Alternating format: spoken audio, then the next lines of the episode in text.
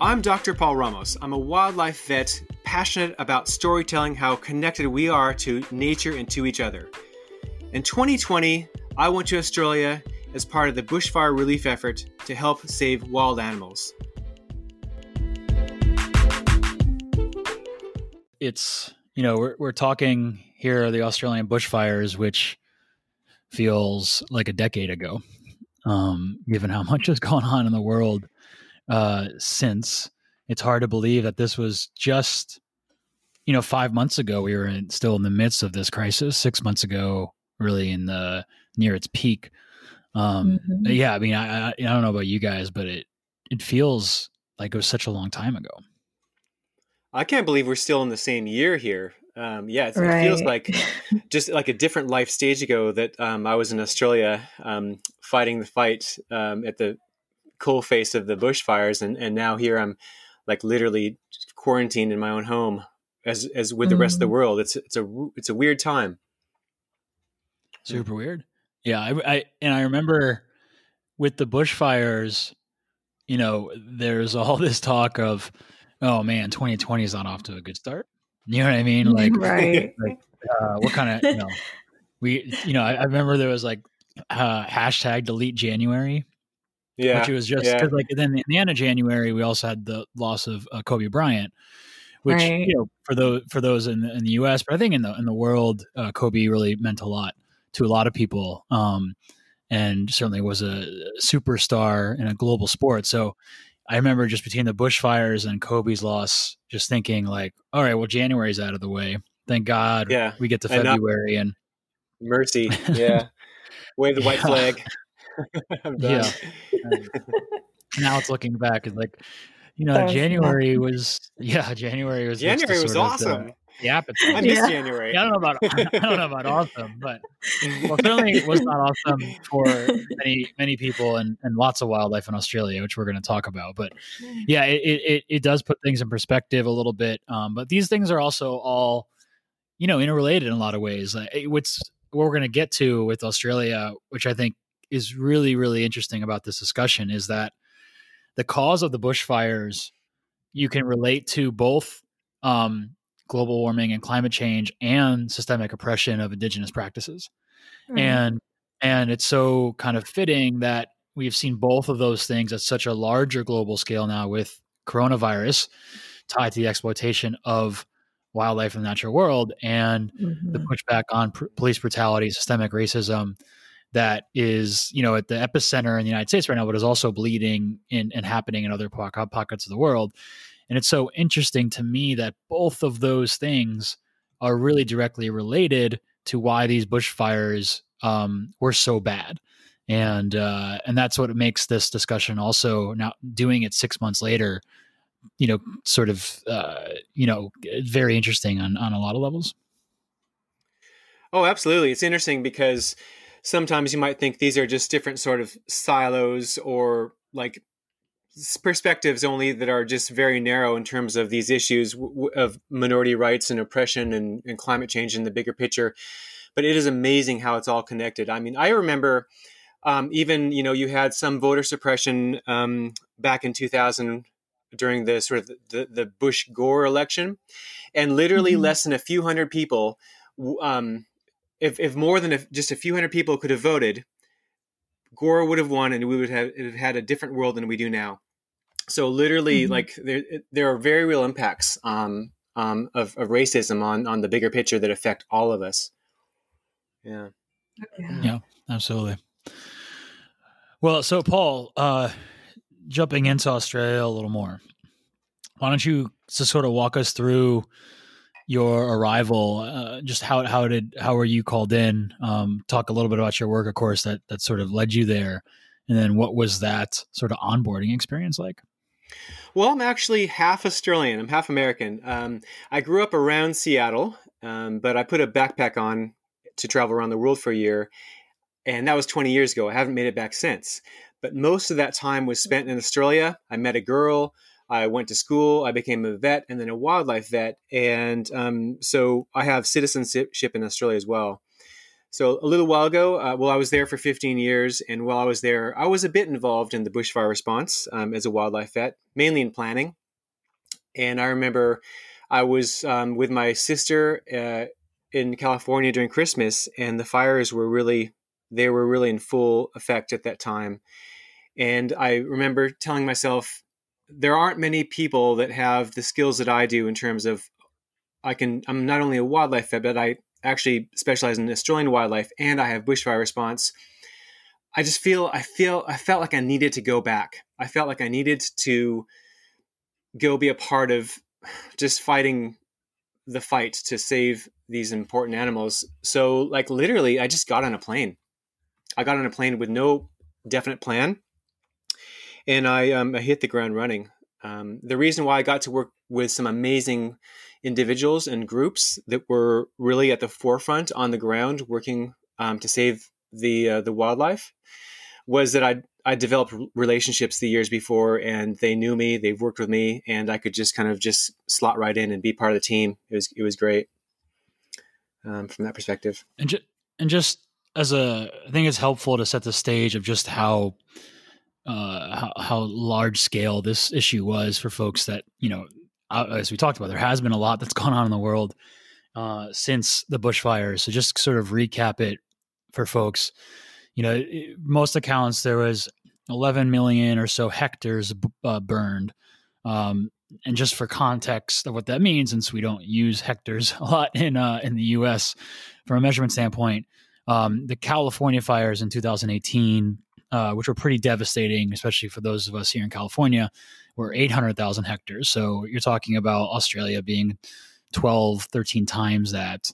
And uh, the entire country of England, I believe, has a land mass of around 13 million hectares. So you're talking about uh, 11 million hectares being, you know, almost the entire landmass of the country of England. Um, so these were kind of devastatingly large fires. Um, I believe over 1.25 billion wildlife lives uh, confirmed lost, estimated to be lost. I think 49 species have lost 80% or more of their habitat. Uh, and in you know just to give folks a sense of how hard these fires were and are to uh, get a get a hold of bushfires and grassland fires move much faster than forest fires and i believe there are accounts of the bushfires moving at a pace as high as 16 miles an hour which you know again for context a you know average human runs around six to eight to ten miles an hour. Um, you know usain bolt runs 27 miles an hour at his top speed. Um, but that's obviously not uh, not a um, an endurance run for usain bolt. Um, and so 16 miles an hour continuously flowing uh, you can just imagine how hard that is to sort of get out in front of and control. So I just I think it's helpful just to remind people of just how large and how devastating and how difficult these fires were to to to, to, to manage.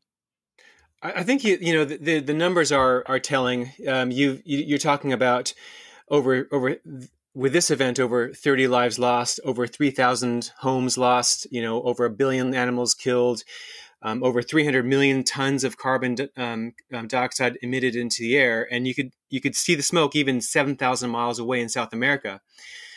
Those are really powerful numbers, but I've I've spoken with people also on the ground um, that were around when the fires were happening, and they they they're called crown fires. So the fires really spread, especially along the treetops of these eucalypt eucalypt trees, and um, the eucalypt trees are the leaves are full of a lot of oil, and so they will literally explode. So what they say is that um, a lot of people have trust, um, post-traumatic stress, and and for the rest of, the, of their life will have it because you know they they have run ran for the life. Um, they've lost everything they had, and a lot of times, a lot of them have lost family members. And they, I've talked to one person, and they said literally it was like the sound of a Boeing 747 engine. It was the the it's sort of like a rolling explosion across a hilltop, hillside coming towards you at a mm-hmm. pace that you could never outrun. And um, I spoke with uh, a man who um, his property was the property on which, unfortunately, four Americans lost their lives fighting the fires. when their plane crashed into the hillside. And he was telling me about that day that happened. And he was trying to uh, to flee in his truck, and the smoke was so thick that he had to crawl at a pace of maybe sort of three or four or five miles an hour and he'd and he'd go to the left side of the road and see the left side and then to the right and see the right. And he could only sort of bounce back and forth as he was driving down the road at that pace because he literally could not see in front of his hood. Um, and, and that was what it was like. It was um, it was something that most people you just can't escape once it's coming for you. Yeah, yeah it's terrifying honestly.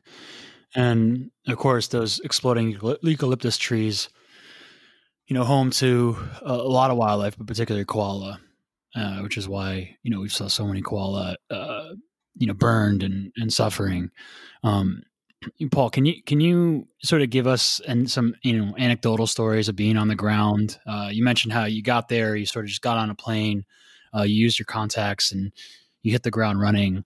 Um, once you started uh, you know, getting in to uh, the fire, um, uh, the, the, the areas devastated by the fire or still on fire, um, and starting doing some of the, the rescue work. Can you share a couple sort of stories or anecdotes that kind of stick out to you? It was interesting. I mean, I expected to have at least the weekend to sort of de- degas and prepare for how I was going to do this. And I arrived on a Saturday, and um, on Sunday morning at seven in the morning, I got a phone call, and it said, "Paul, um, we need you now. We're sending a plane. Um, and it was that urgent, like the the call to to go rescue animals. That was a, that was a little bit of a separate incident to what my work in, in especially in New South Wales with the bushfires, but um, things were happening at such a large scale and fast pace that it was um uh, it was hard to keep up with. I, I, I one sort of um overwhelming memory, I think, when I look back on it, is um, when you're on the ground and you're looking for survivors and you're walking in this area that had just, um, you know, a few weeks before, um, you, you you couldn't even step, you know, six feet in front of you because it was so thick with vegetation. But now you can see into the vast distance. What was most eerie was the, um, as, as far as the eye could see, was the incredible silence.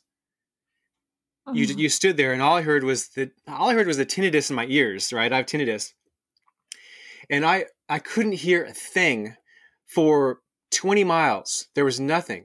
There was there was there was no sign of life, even by even by the sound, and that was really really eerie to me. Um, really disconcerting when you're out there, and all you can hear is um, maybe a bit of wind, but uh, and, and you can smell the the burnt charcoal and and you can you know you can see where recently you know the, the ground had fallen away because the roots had burnt out and you have to watch your step because um, it could still be on fire um, and you're surrounded by widowmakers these trees that are they look okay but the inside is burnt out and any moment they can fall over um, so even though it's it's really really quiet it, it's a very dangerous environment to work in um, but the, the silence was really something that got to me.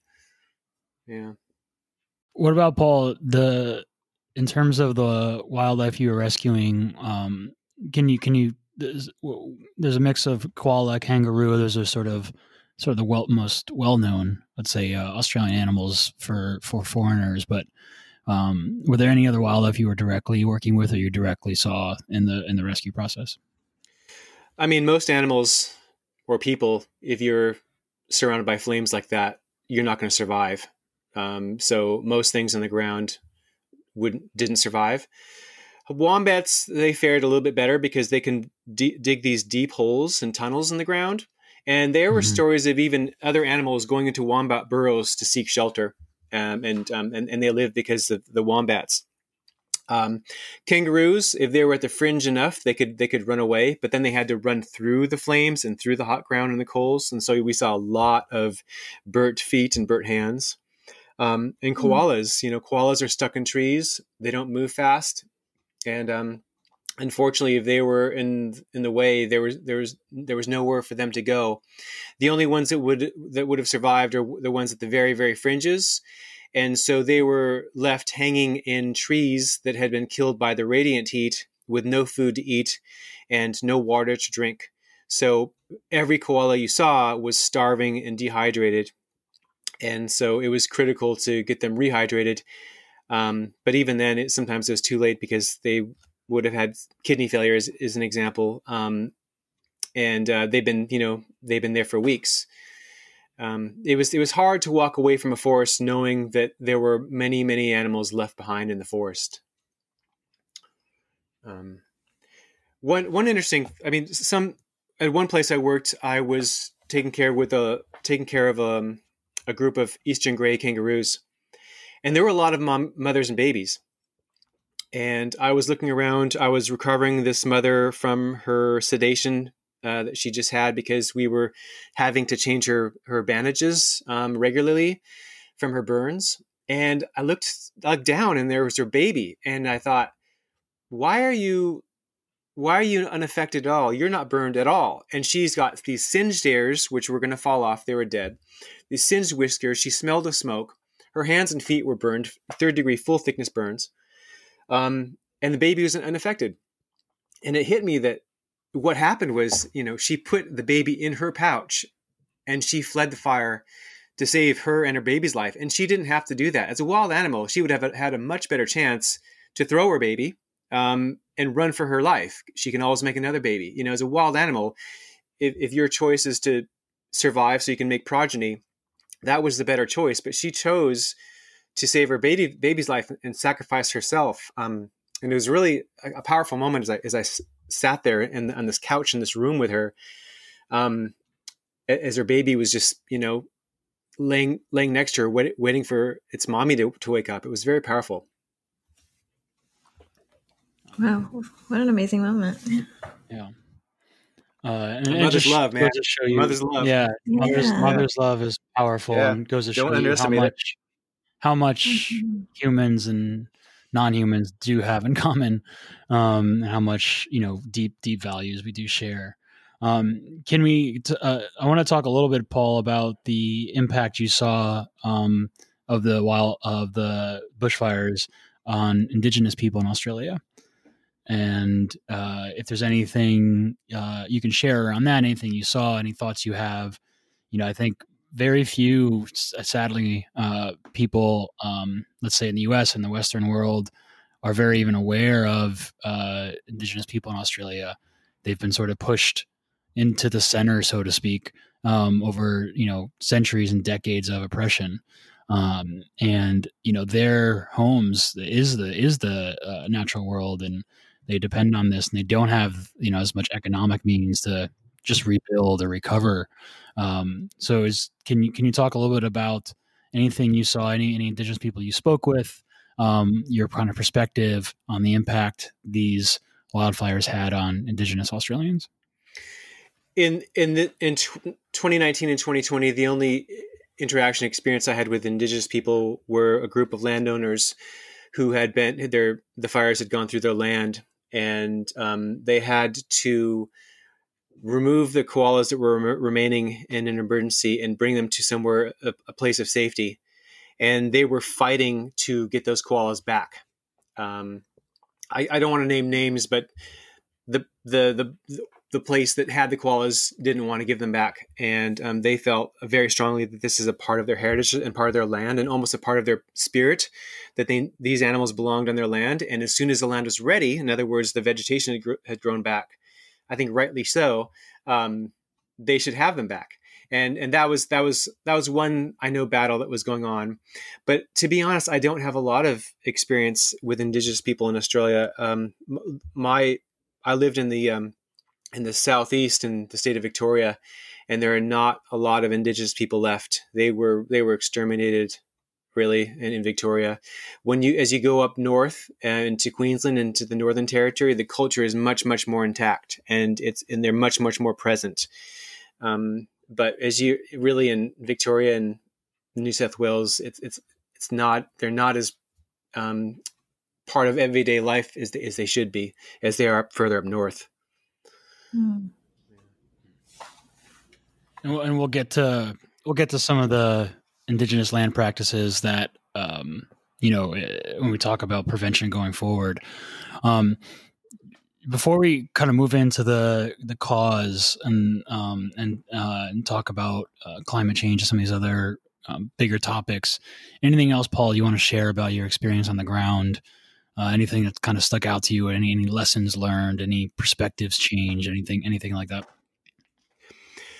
From a personal perspective, what I learned was that um, a small group of individuals can make a difference. I, I, I, met up with a small group of individuals who formed um, a group called Vets for Compassion, and I also worked with a larger group called IFAW, or the International Fund for Animal Welfare. And those two groups, even though they're very disparate and sort of their goals and where they work, um, they just cast aside their agendas and they were like, let's work together to get this done.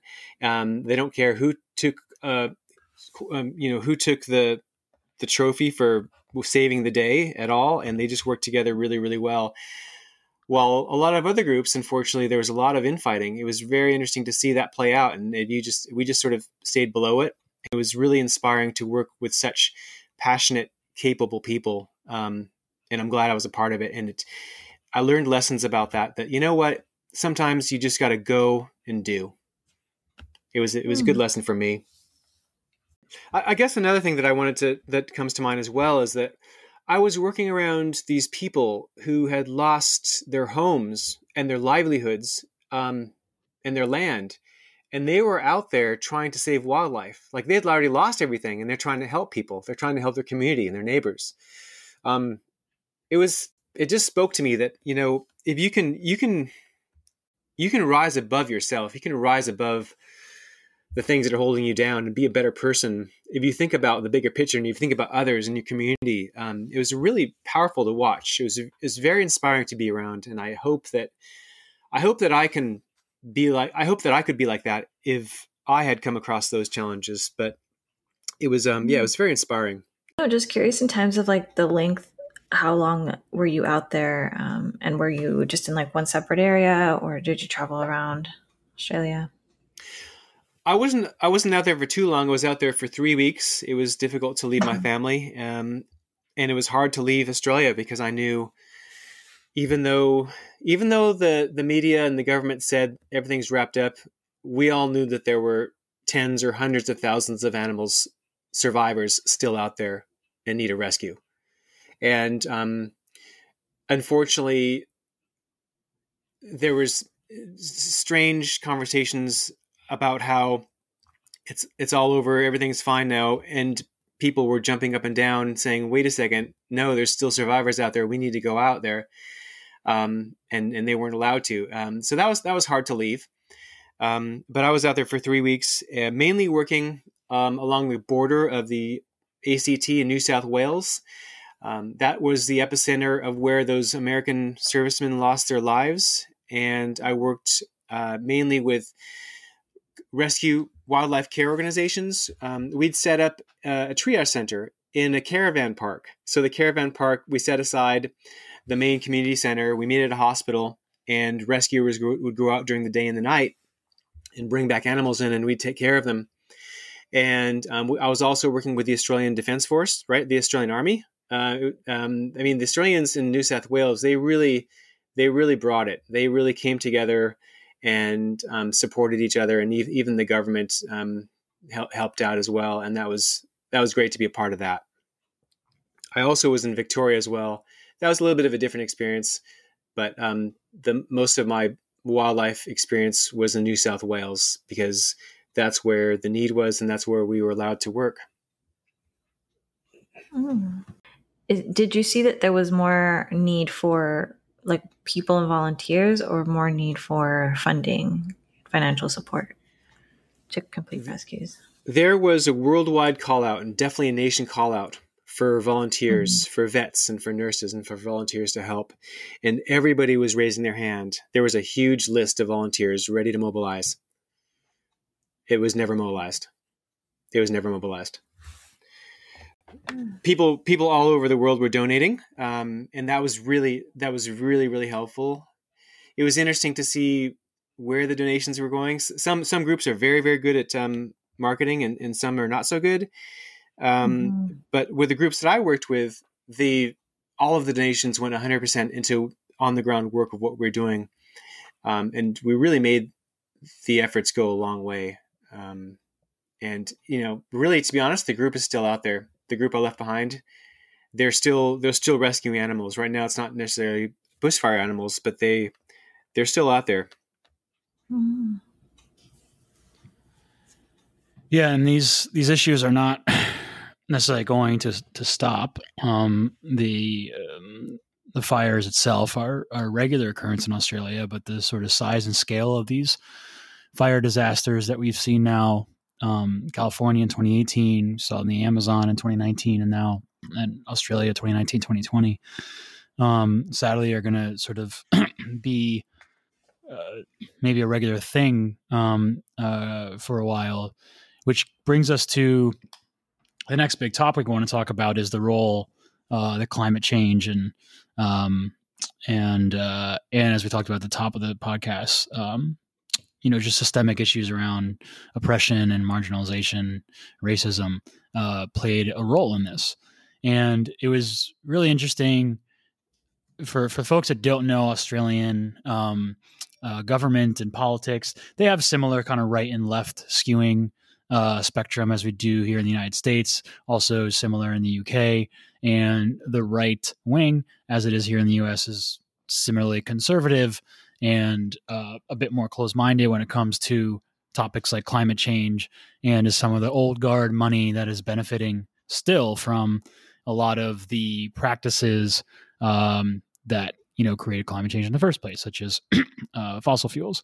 Um, and just you know australia actually for folks that don't know is the number one exporter of coal in the world so uh, you know it's gonna hard talk about establishment that's their literally their number one export is one of the worst fossil fuels uh, we have and so um, from what i've gathered what i understand what i understand about it there are sort of three sort of kind of uh, three aspects of what uh, you know caused these bushfires to be so bad one of them was again that just natural annual weather variability. Um, that's the part that is sort of not any anyone's fault or any any any anything we can really control. It sounded like there were a couple kind of perfect storm weather issues that all happened at once.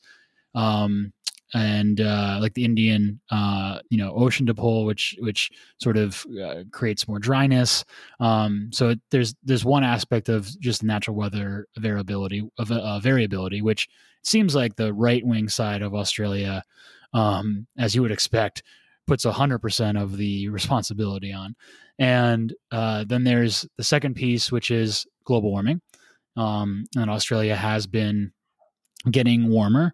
Uh, two of their high their highest records ever daily daily averages were recorded last year. December eighteenth was forty one point nine degrees Celsius in Australia, their highest day ever.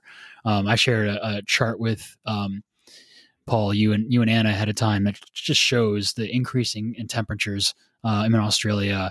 Um, from Celsius changes, which we can link to in the podcast, um, and also drier. I mean, one of the things about climate change is global warming warming sort of makes you know kind of wetter areas worse and makes hurricanes and flooding more intensive and it makes drier areas drier and you know without you know going into why because that's a whole other uh that could that's a rabbit hole of a discussion um we could do a whole podcast on but just know that you know they do intensify sort of existing weather conditions often and so australia is getting drier and warmer at the same time um, which doesn't condone well for bushfires and then the third piece is land management and sort of the fact that uh, you know we we modern agriculture that is only interested in in output and profit creation quickly disregards land management practices that are designed um, to prevent these things from spreading. And you know, this is where the suppression of indigenous cultures really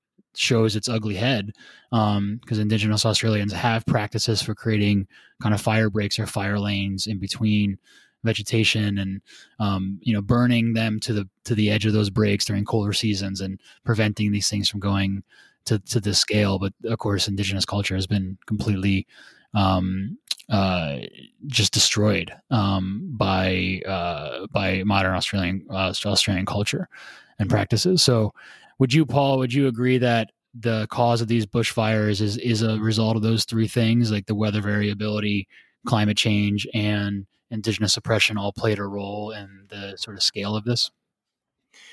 Absolutely, absolutely. Um, I, I must say though, like in the last few years, I've become more and more inwardly silent um, about climate change because it's been it's been so frustrating to watch how we've played out as a collective society about how we're gonna how we talk about this, and and that is um, that we talk in these big scientific words about um, oh we don't know. It's you know we're only 98% sure or it's very complex. And, then the, classically the politicians will say i don't want to talk about it. People are losing losing their lives. Um, this has been happening for millennia. Um, it just it fogs the water so much. And it's crazy to me that something that is right in front of our eyes and that science is saying is happening is still up for debate in 2020, let alone in 1990. It shouldn't have been up for debate. Um, and it's and I can't believe that 20 years later we're still t- saying the same things. And I, it's hard with science and communication. Um, I just sometimes I want to wring the neck of scientists, and I want to say, stop talking like scientists. Stop, start talking like people, and talk mm-hmm. to people. Um, like be present in the world. Stop relying on media to um, if you have an important message that you need to get out there, like you deliver it and talk like a person. Uh, it's been very, very hard to watch this, and so um, I've just become very quiet on it because, um, in especially in the U.S., I, I feel like I feel like nothing matters. You know, like you can do anything, anything goes, and nothing matters. Truth doesn't matter anymore. Like being honest is no longer a virtue um, so it's hard. But yes, absolutely. Along your points, definitely, you know, ignoring the indigenous people and their practices um, is definitely a, a, factor in that they would they would practice um, you know fuel control during the, the, the cooler months, and they weren't given a seat at the table. They've never been given a seat at the table. Um, of course you have the bad luck and you've got those seasonal variations as you've had for a thousand years but you're you're talking about all of this happening on with the overlay of an increased one degree celsius so far. I mean it's a fact that, that australia has increased by one degree celsius since in the last century and it's continuing to rise. And so you overlay that on top of that and makes things much much worse. One degree doesn't sound like a lot but really really it is. Um, so when all these things come together, um, it makes for the perfect storm. But I would say the biggest driver for me, um, because it's the biggest driver that we really have control over that affects us all, that's going to have the biggest impact in the future, is climate change. Um, the fire seasons are starting earlier, they're ending later, and they're hotter. And that has nothing to do with land management practices. It has nothing to do with arsonists regardless of what the politicians say. And that's how it is. Um, and I wish people would just say, that's what's happening. That's concerning. Let's find a way to solve this. It's it's hard, if that makes sense. Yeah. What what's the political climate on um on climate uh change in Australia, Paul? Is it as divisive as it is here in the U.S.? Um, is it worse? Is it uh, like what? What's the sort of Australian political landscape look like when it comes to uh, um, climate change? Well, I think it's worth mentioning that about two thirds of all media is owned by one person, Murdoch. It's just you know it's interesting to note. Um, and so there is uh, that, definitely that yeah so so literally he has the power to control the convers- conversations. He has the power to put in front of people in the regional rural communities what you know if all three newspapers are his newspapers they don't have any options in wh- whatever they consume um, that's the reality. Um, so so literally the media there is is um, pretty much almost an, almost a monopoly controlled by very few individuals, and they control the political debate. Unfortunately, um, as a result, he's also known as the kingmaker, meaning you know you better not sort of rise up against him. and you better fall in line. So a lot of the politicians, especially on the right, um, even though they're at the coal face of of where climate change is happening now with the impacts, like the sea level is warming, the the, the, the Great Barrier Reef is being is being killed, the the bushfires are you know rather than happening every how many decades, it's going to be every half decade. Despite all that happening around them in their own world, they're still um, denying it's happening, and they're still um, just pandering to, I guess, their own political agenda. Um, so it's very, yeah, it's it's very disparate. The, the the parties there, unfortunately, it's it's it's confusing. Like I understand, like if you're from a temperate company c- country like England, and the the changes are subtle, and oh, it's this is nice. We have a longer, warmer summer. Oh, um, we can grow wine now. You know, I, I understand how it's it, if it's more subtle, you're more accepting of it because it's not as noticeable. But in a country mm. like Australia, where it is bloody hot, and the fires are are horrible, um, I, it's I don't understand it, and uh, yeah, I I don't have an answer for that really. Either of you remember Inspector Gadget, the cartoon? Doctor, yeah. sorry, what cartoon? Inspector Gadget. Do you remember Inspector oh, Gadget? kind of, yeah. The the villain Inspector Gadget, who is always just seen stroking his cat, sitting behind his like in his ivory tower of monitors, always just reminded me of Rupert Murdoch. Yeah. You know that he is it's... just this just diabolical, just vile uh, person who is just puppet, you know, kind of a puppet master type of villain. Like he's not on the ground fighting. Um, you know, he's not uh he doesn't have any like he he he just gets so much pleasure out of being having so much control from his like central mission control center and has got is at a place where he is only optimizing for more and more control. And you know fear mongering and all these things are and you know uh, his his tools and and like and, and having control of information right? But yeah he always he always reminded me of the the villain from dr uh, from inspector gadget. It, it's difficult. It's really also hard to it's hard to i don't really say much about it to be honest because people are just not going to change right? The only people that are going to change are the young people the millennials and gen z you know what i mean and I, I'm all my hope is lying in them. But the rest of us, like your ship is sailed. Like whatever political agenda you are you bought into, you're not going to really change that. And that goes for for all of us. Um, so I kind of keep it to myself because again, like it feels like nothing matters, and all I can do is uh, is in my own way be positively be aggressive and positive at the same time to make my mm-hmm. own difference and and don't pay mind to whatever's happening around me or, or, what that person's doing over there but i can only do what i can do and i'm going to do it.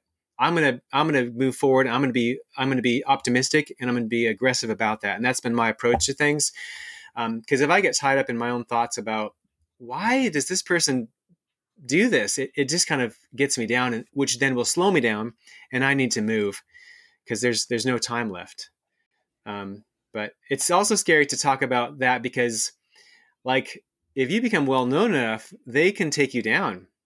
You know, like you're you're fair game, and it's that's really scary because and they will. Um, they will protect themselves, I guess. Yeah. Let's protect their power and control, right? Really, yeah. more than than protect themselves. Yes, uh, that's right. You know, it's it's really what they're they're kind of guarding against. Um, so it sounds like the the the the, the political culture and on climate is is uh, is is no better than what it is here. In it's, the, it's very um, so basically uh, uh, Australia basically has kind of is, is divided. Uh, most of Australia is on the coasts um, because there's not a lot of arable land in the middle, right? And most of its constant, most of the population is concentrated in like a half a half a dozen cities. That's Melbourne, Sydney, uh, Perth, Brisbane. I mean, that's like literally it.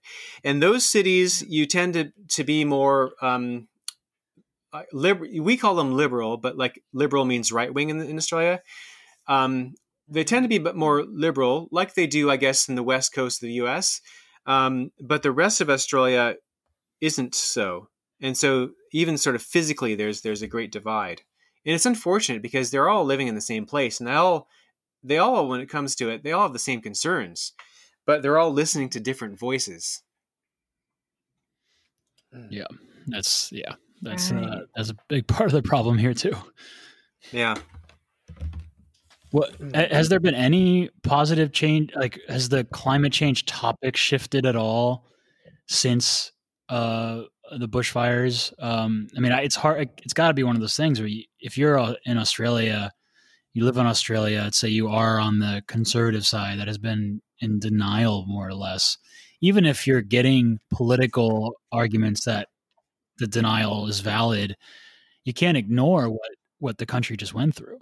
So, like, has there been any shift at all, or is it still the I same mean, people? I think it's impossible to it's impossible to say to now say okay, climate change is not happening. Instead, it'll shift to okay, it's happening, but we have nothing to do with it, and then it's going to then it'll go to okay, we have something to do. We have something to do with it, but not much, or to the treatment will be far more painful than the cure.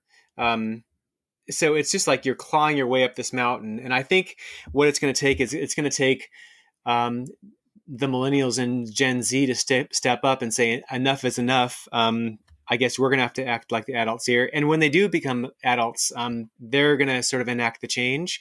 So I think you know it definitely there's the change is happening, but um, we're just going to have to wait for the leadership of the young. I have a, I have a feeling. Mm-hmm and that's you know that's a good that's a good thing uh, because it's it's going to happen. Like Gen Z in the U.S., it's like you know 90 million strong. Uh, 25% of the U.S. is, is Gen Z, meaning like ages sort of eight to 23. They're much more they're much more diverse. They're much more politically active. They're much more practical. And um, one recent study just showed that you know 80% of them really want to vote. So they're up and coming, um, and I look forward to to them um, stepping up it'll be a fun it'll be a, a good thing to, to watch the young sort of try to con- get control of their own future over the next five to ten years. Oh yeah most definitely. I'm curious about um, your your use of tiktok and spreading like your message like both your videos about australia um, while you were there. Like is that is your intention to target those gen z um, like demographic? Or like how did you end up joining TikTok? I'm just curious in that how it's helped you elevate messages. Okay, so you're the only one who's noticed that. Um, that's something that I um, wrote to myself about 18 months ago. That like what a, I, I sort of discovered a couple years ago what my passions were and how I feel that I want to make a change in this world. And mm-hmm. I really want to make a, a, difference in the world by by storytelling, by uh, let me I'll back up a little bit. As a wildlife vet, very very like early in your days, it's immediately apparent that when something comes through your door, a sick animal, an injured animal, wildlife, it's almost never about the animal. It's never about the individual. It's always about the environment. Something wasn't quite right. And mm-hmm. so from that day one, when I when that sort of that key turned in my mind, I like I saw that that applied to us as well in our world and, and, and how connected we are to the natural world. I mean, look at where we are right now with the coronavirus. Look at the Australian bushfires. Mm-hmm. It happens with um, most things around us. It's it's because of um, something's quite out, out, of balance in the environment. That could even go for refugees um, and conflicts and droughts and all of it's it's all connected. Um, so what I wanted to do is I wanted to just help to show the world to acknowledge that we're actually a part of the natural world. That's what I want to do. And once you acknowledge it, then you might start to accept, oh, okay, I'm a part of it. Maybe I should be a part of the solution as well. And and that's that's kind of where I see my role is just to show people how connected we are to the natural world. But I feel that the people that are most open to dialogue, to ways of new thinking, um, to humility are the young people and so those are the ones that I want to reach most. In 2018, I went to Borneo and I made a documentary film around orangutans and deforestation, um, and that led me to my my role in a TV show for for Nat Geo Wild. And but on my own, um, I just use the phone in my pocket to post on TikTok, and um, I, I I just learned the skills of storytelling through practicing, you know, with my YouTube videos and silly family films. and I never really Mhm. intended intended for it to go big with TikTok. I just enjoy making little films and, and storytelling. But um, yeah, I went from twelve thousand to one hundred fifty thousand within the period of like ten days when I was in Australia, because I really touched a nerve around the world. Like one of my videos in particular, it hit you know tens and tens of millions of views all around the world and was shared and was- was even on the NBC nightly news prime time in the U.S. Um, and uh, and that was really uh, that was sort of a, a moment for me where I realized that um, I could actually do this on my own. I didn't have to wait for a gatekeeper or someone to ask me permission to to to um, be in front of someone else. I can actually do this on TikTok. So it's it's um it's something that I'm really passionate about. That's so awesome. Congrats. Yeah. It's definitely like the, the platform. I know we had an episode we recorded with um another TikTok. Um, Oh I yeah, guess, yeah. like influence. I heard that. Yeah, Yeah, and like the guy I from, think the guy from Oregon. Yeah, he's from the Oregon coast. yeah, Yeah, I want to hook up with him, man. He, um, that's I'm ar- I'm around from where he's at, around the Pacific Northwest, Okay. and so I totally jived with what he was saying. I, I really like, um, yeah, I really really like what he's saying, and I like his videos. Um, yeah, no, that was cool.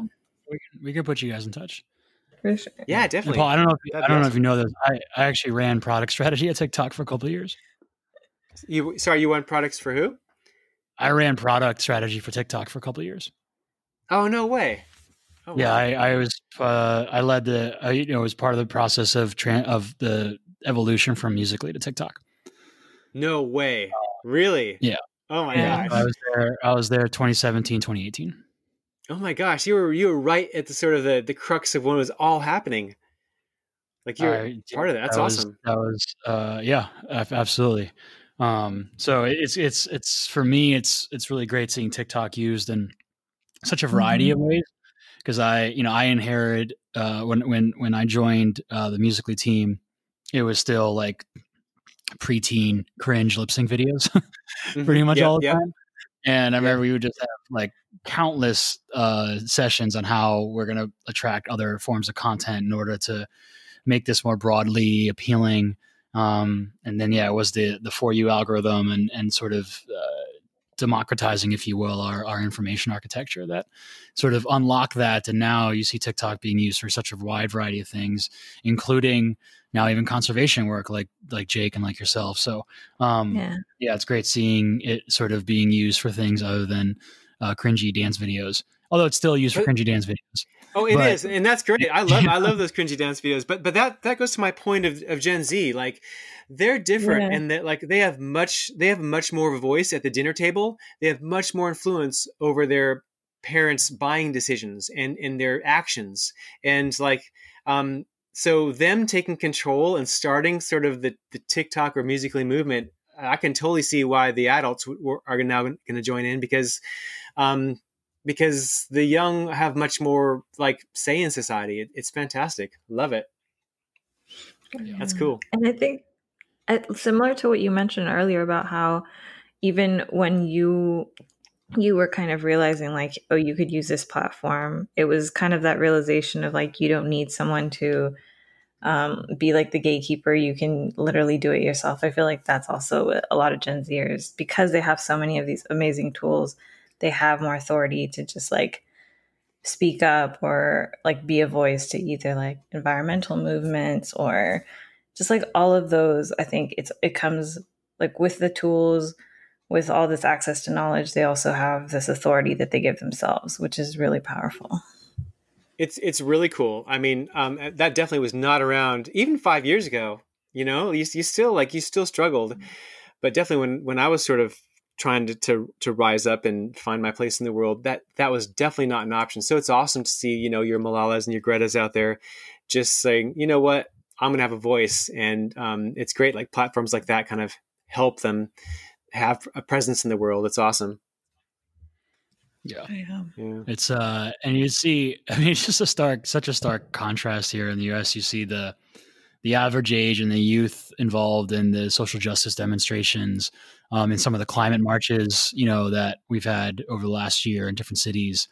and then you know I'm just like I got my TV running on the background and seeing a camera pan over uh, Trump's Tulsa rally, and it's just like you know the average age might be 55 it's cringe um, it makes me um, cringe and, yeah, yeah. and it just, it just, yeah. it just shows you like it is it's such so generational that mm-hmm. um all over the world right we're talking about australia right now it's the same thing that there's just a generation of people who um to to, to their credit right um didn't have all this information it wasn't widely known um, you know, I think of like my my parents. It's not like climate change and environmentalism was was taught to them at young ages or even adults. Um, so you know, it's just so hard, I think, to accept that you know you might be wrong about something or that like something you thought you knew or um, you know that feels foreign to you, especially now that you're a mature older adult to accept that. You know what I mean? That the world is maybe different than what you learned it to be. Right. Um, it's so hard to accept that because you've spent decades of your life um, uh, you know, not being being told otherwise, frankly, being taught otherwise, and to unlearn so many things as you age, as you lose some of your neural neuroplasticity and ability to even rewire your brain and rethink. Um, it's it's just so so hard to get older generations to move. And you know, with the younger generation, they're growing up in a world where these things are talked about. These things are all all over their social media. Um, there is a lot more data um, uh, on this stuff, and so naturally they're they're taking the sort of bull by the horns. But it, there actually absolutely is a huge generational generational divide there. Definitely. I mean, a, a couple things. Like one, if you kind of look back in history, be careful because most of the time youth is right. Right. So like with the the, the women's movement and the minority movement, like you pay attention because don't write them off. Usually they're right. You know. Um, but yeah, I I think um, it's it's uh it's something that I think we all do as we get older. It's really hard to change your mindset, and myself included for sure. And I'm sure there are things that I'm guilty of that I'm kind of not quite right about, and I need to change. That's really hard. But I really, really hope that I have the humility to um, think about those big picture issues. That if I am off the mark, that I have the humility to reset myself and to align myself with with what's important, and that is that is truth. You know, hopefully, I I, I hope I try to be that person, um, but it's it's it takes energy. It's it's a struggle.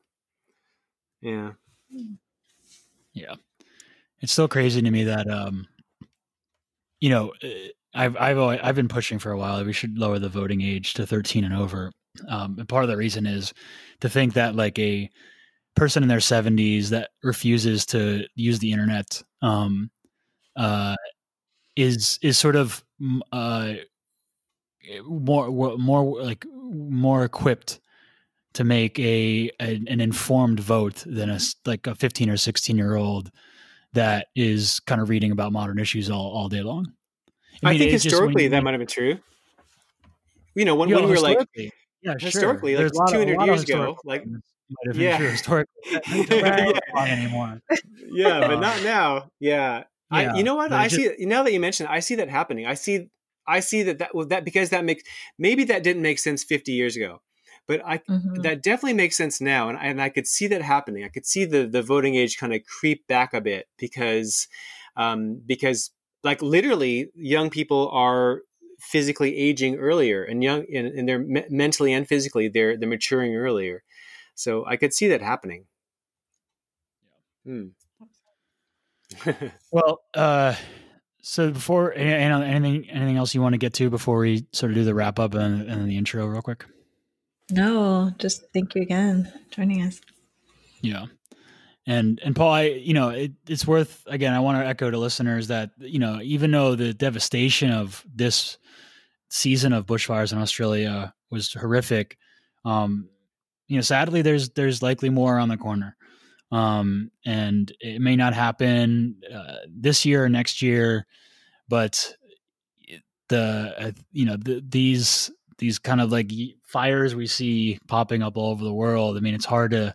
There's going to be another one somewhere else in the world very soon, and you know the planet is getting um, warmer, and the the spots that are uh, dry are getting drier, and um, and our sort of continued exploitation, you know, of land in terms of mono agriculture and non-regenerative, non-sustainable agriculture is proliferated, uh, you know, globally at this point. and you know, I'm expect, you know, it's you know maybe the the palm oil fields in Malaysia and Indonesia are next for a terrible bushfire outbreak. I, I mean, I don't want any things things to happen, but it's unfortunately, I think we're going to see we're going to see more of these things before they we actually get on top of them. I, I think it's important to acknowledge that yes, in the past, every 50 or 100 years, we could expect a, a, major storm or a massive bushfire. That's true. But the 50 to 100 years has now been moved back to every sort of five, maybe at most 10 years. So the, the frequency is impacting us multiple times across our own lives. And that's terrible. But really, the good thing is, though, is it doesn't have to be this way. This doesn't have to happen. Like the world does not have to warm. We we can change this. Um, it's it's no longer about our. I don't think it's no longer it's any. It's about our individual decisions anymore. Although that's important.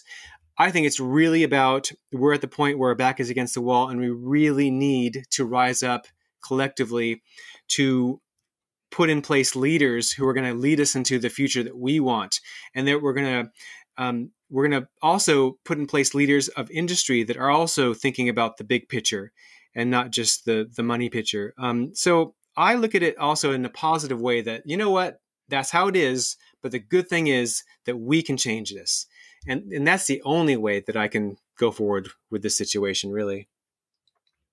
Yeah. Well said. Um, so we're gonna cook, do a quick rapid fire question, Paul. Um, just yeah. sort of like blurt out the first thing on your mind. Um, we can go through this part just within a couple minutes. Um, what uh, what is a, uh, a nature or wildlife conservation climate book that you recommend everybody uh, give a read? Okay, quick right. This is the difficult one because I've, I, I feel so guilty I'm busy and I have young kids and I, I don't read as much as I want to. so okay. I am, it's not about books for me anymore. It's about reading what's happening in the world and listening to podcasts. And um, I mean, the, the, the, way that I, I, I've communicated has changed. I don't read as much as I used to. So I guess I would say that um, I would say one thing that I really recommend in terms of you want to read, if you want to learn, is we need to defer to authority a lot more. All of those scientists around the world, the WHO, um, the NASA, all of these big organizations with the scientists who are doing the reading and the research for us, we need to listen to them more. So rather than, I suppose, me saying what kind of book I'd want to read, I'd say let's defer to the authority of those who are doing the work and those who care. And let's also not give equal weight that just because you have a voice, an opinion, doesn't mean it's of equal weight to someone else as well. Like, enough with the pol- political correctness. Um, but yeah, that's what I would say is um, find the organizations that you admire, that you respect, that you trust, and read about them and listen to them. That's really good advice. Yeah. And the long-winded. Sorry. good. The second question is um, what is a, a nature or earth climate documentary or film that is not well known but you recommend everyone see?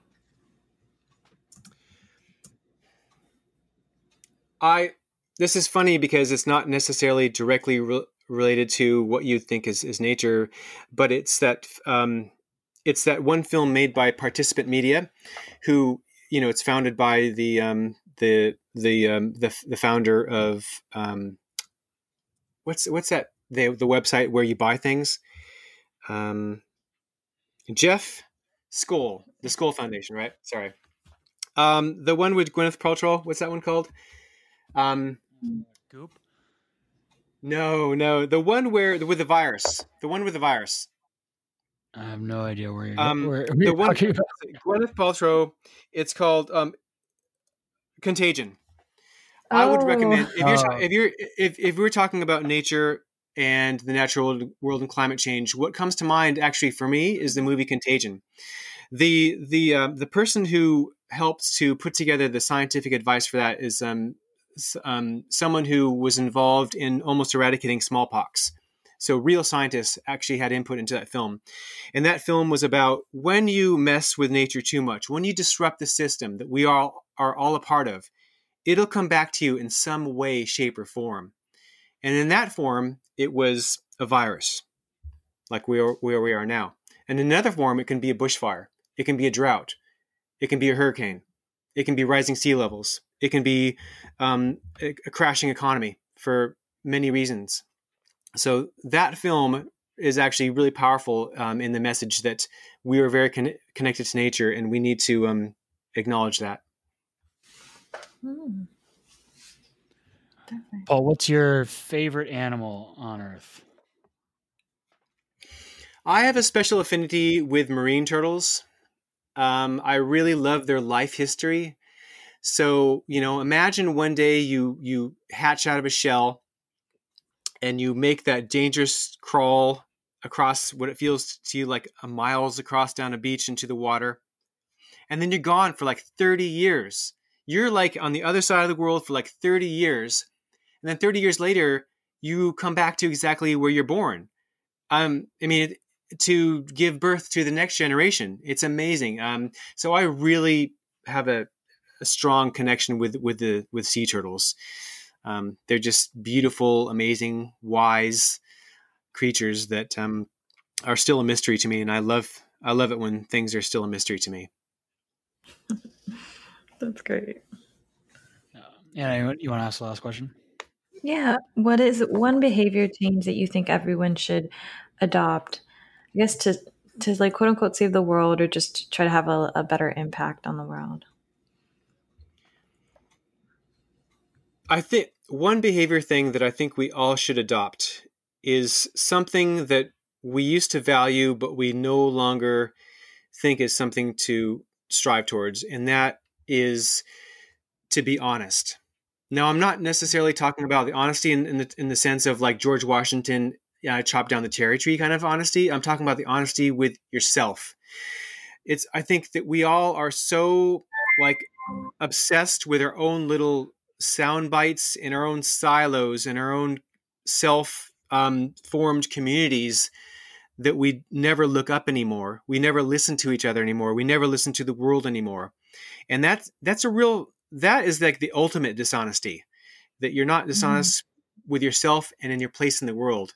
So um, I think we should all strive to be more honest, which leads to humility and, and leads to wisdom. I say like um, I have an equation of um, integrity. Integrity is honesty plus courage. You you, you got to have all three. Absolutely. Great. Thank you, Paul.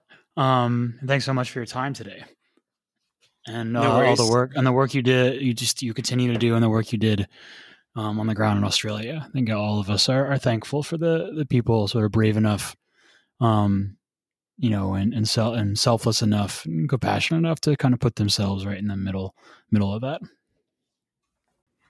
Well, thanks, guys. Keep up with all of Paul's work at Vet Paul Ramos on Instagram and TikTok. And don't forget to subscribe and leave us a comment. We're always open to hearing feedback. Thank you all and take care.